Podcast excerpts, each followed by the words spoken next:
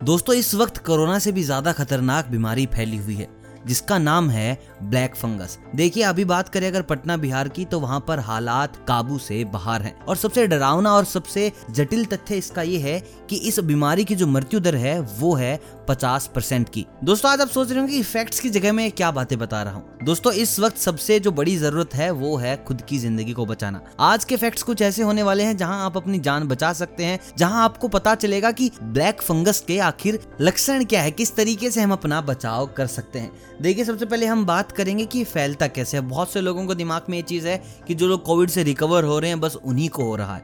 ऐसा नहीं है। ये बिल्कुल भी सच नहीं है। देखिए, आज हम बात करने वाले हैं, आखिर इस बीमारी की जड़ क्या है? देखिए, जिस किसी भी इंसान की इम्यूनिटी बहुत ज़्यादा कम हो जाती है, वहाँ पर अटैक करता है ब्लैक फंगस अभी किसी भी कारण हो सकती है। देखिए इम्यूनिटी कम हो रही है कोविड के चक्कर में। जिस इंसान की इम्यूनिटी कम है, उसको कोविड हो रहा है। और कोविड होने के बाद इम्यूनिटी और भी ज़्यादा कम हो जाती है। और जो लोग स्टोराइड बहुत ज़्यादा मात्रा में लेते हैं, जो लोग बॉडी बिल्डिंग कर रहे हैं, या फिर जो लोग गेम से जुड़े हुए या फिर जिनकी दवाइयों में स्टोराइड की मात्रा ज़्यादा है, उनकी भी इम्यूनिटी कम मिलती है। क्योंकि जो स्टोराइड है, वो इम्यूनिटी को दबा देता है और अपना प्रभाव बॉडी में ज़्यादा रखता है। तो यहाँ पर जो सबसे बेसिक फैक्टर है ब्लैक फंगस होने का, वो है इम्यूनिटी जितनी कमज़ोर आपकी इम्यूनिटी होगी, आप पर उतना ही ज़्यादा खतरा बना रहेगा। और मैंने आपको पहले बताया था, इसमें जो मृत्यु दर है, वो है पचास परसेंट की। देखिए, जो लोग पेशेंट रह चुके हैं डायबिटीज़ के कैंसर के किडनी डिज़ीज़ के, उनकी जो इम्यूनिटी रहती है, वो पहले से ही बहुत ज़्यादा कम रहती है। तो आपको क्या करना है? अपना बचाव रखना है। सबसे पहले तो आपको अपना शुगर कंट्रोल रखना है। उसके बाद जो सबसे बड़ी चीज़ है, आपको एक्सरसाइज सबसे ज़्यादा करनी है। आप जितने अच्छे से एक्सरसाइज करेंगे, आप जितने योगा करेंगे, आपकी इम्यूनिटी उतनी ही ज़्यादा बिल्डअप होगी और आप लड़ने के उतने ही काबिल होंगे। दोस्तों, बात करते हैं कि इसके लक्षण क्या क्या है, किस तरीके से ये अटैक करता है। देखिए, सबसे पहला जो लक्षण सामने आता है, वो है हल्का बुखार। देखिए, कोविड में बुखार थोड़ा तेज़ी से हो रहा है, लेकिन जो ब्लैक फंगस आ रहा है, वो आ रहा है हल्के बुखार के साथ। हल्का बुखार होने के बाद हम ज़्यादा सीरियस तो होते नहीं है, बस छोड़ देते हैं कि भाई, कोई नहीं, हल्का बुखार ही है, ठीक हो जाएगा। साथ ही साथ हो रहा है सर दर्द। और दोस्तों, आपकी सांस भी फूलती नज़र आती है।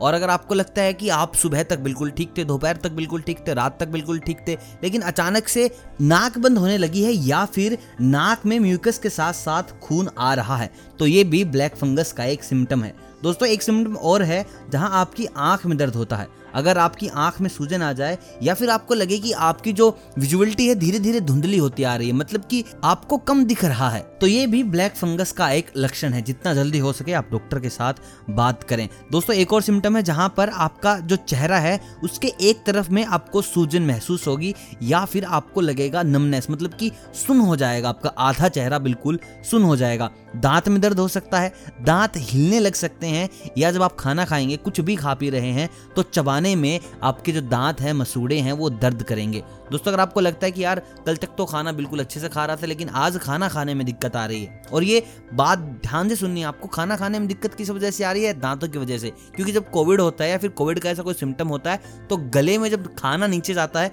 उस वक्त दर्द करता है, गले में दर्द करता है। लेकिन यहाँ पर गला दर्द नहीं कर रहा है, यहाँ पर दांत दर्द कर रहे हैं, दांत हिल रहे हैं, और खाना खाते वक्त ऐसी परेशानियाँ आ रही हैं। दोस्तों, उल्टी में या खांसने में बलगम में अगर खून आ जाए, देखिए आप उल्टी कर रहे हैं या फिर आप खांस रहे हैं, जो बलगम होता है उसमें अगर खून आने लगे तो ये भी एक सिम्टम है। दोस्तों, ज़्यादातर ये उन लोगों में होता है जिनकी कैंसर की या फिर किडनी ट्रांसप्लांट की दवाइयाँ चल रही हैं, या जो कोविड मरीज़ ऑक्सीजन की सपोर्ट ना मिल पाने के कारण जिनकी इम्यूनिटी और ज़्यादा नीचे चली गई है।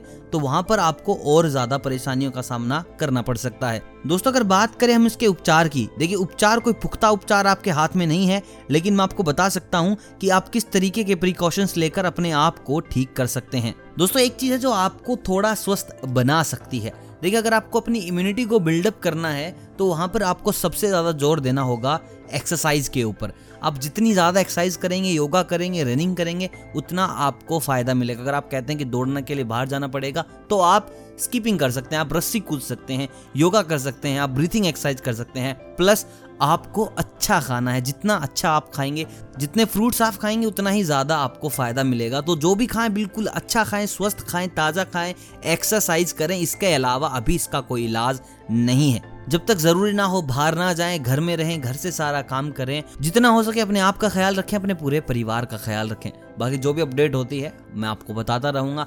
बाकी आप कमेंट में मुझे आपके शहर, आपके गाँव, आपकी जगह की स्थिति बता सकते हैं, उस पर भी चर्चा की जाएगी। वीडियो अगर पसंद आए तो वीडियो को लाइक कीजिएगा। अगर आपको लगता है कि नॉलेजफुल है तो वीडियो को दोस्तों के साथ कीजिएगा शेयर मैं मिलता हूँ आपसे बहुत जल्द। फैक्ट्स की एक नई दुनिया लेकर, तब तक आप सभी को अलविदा।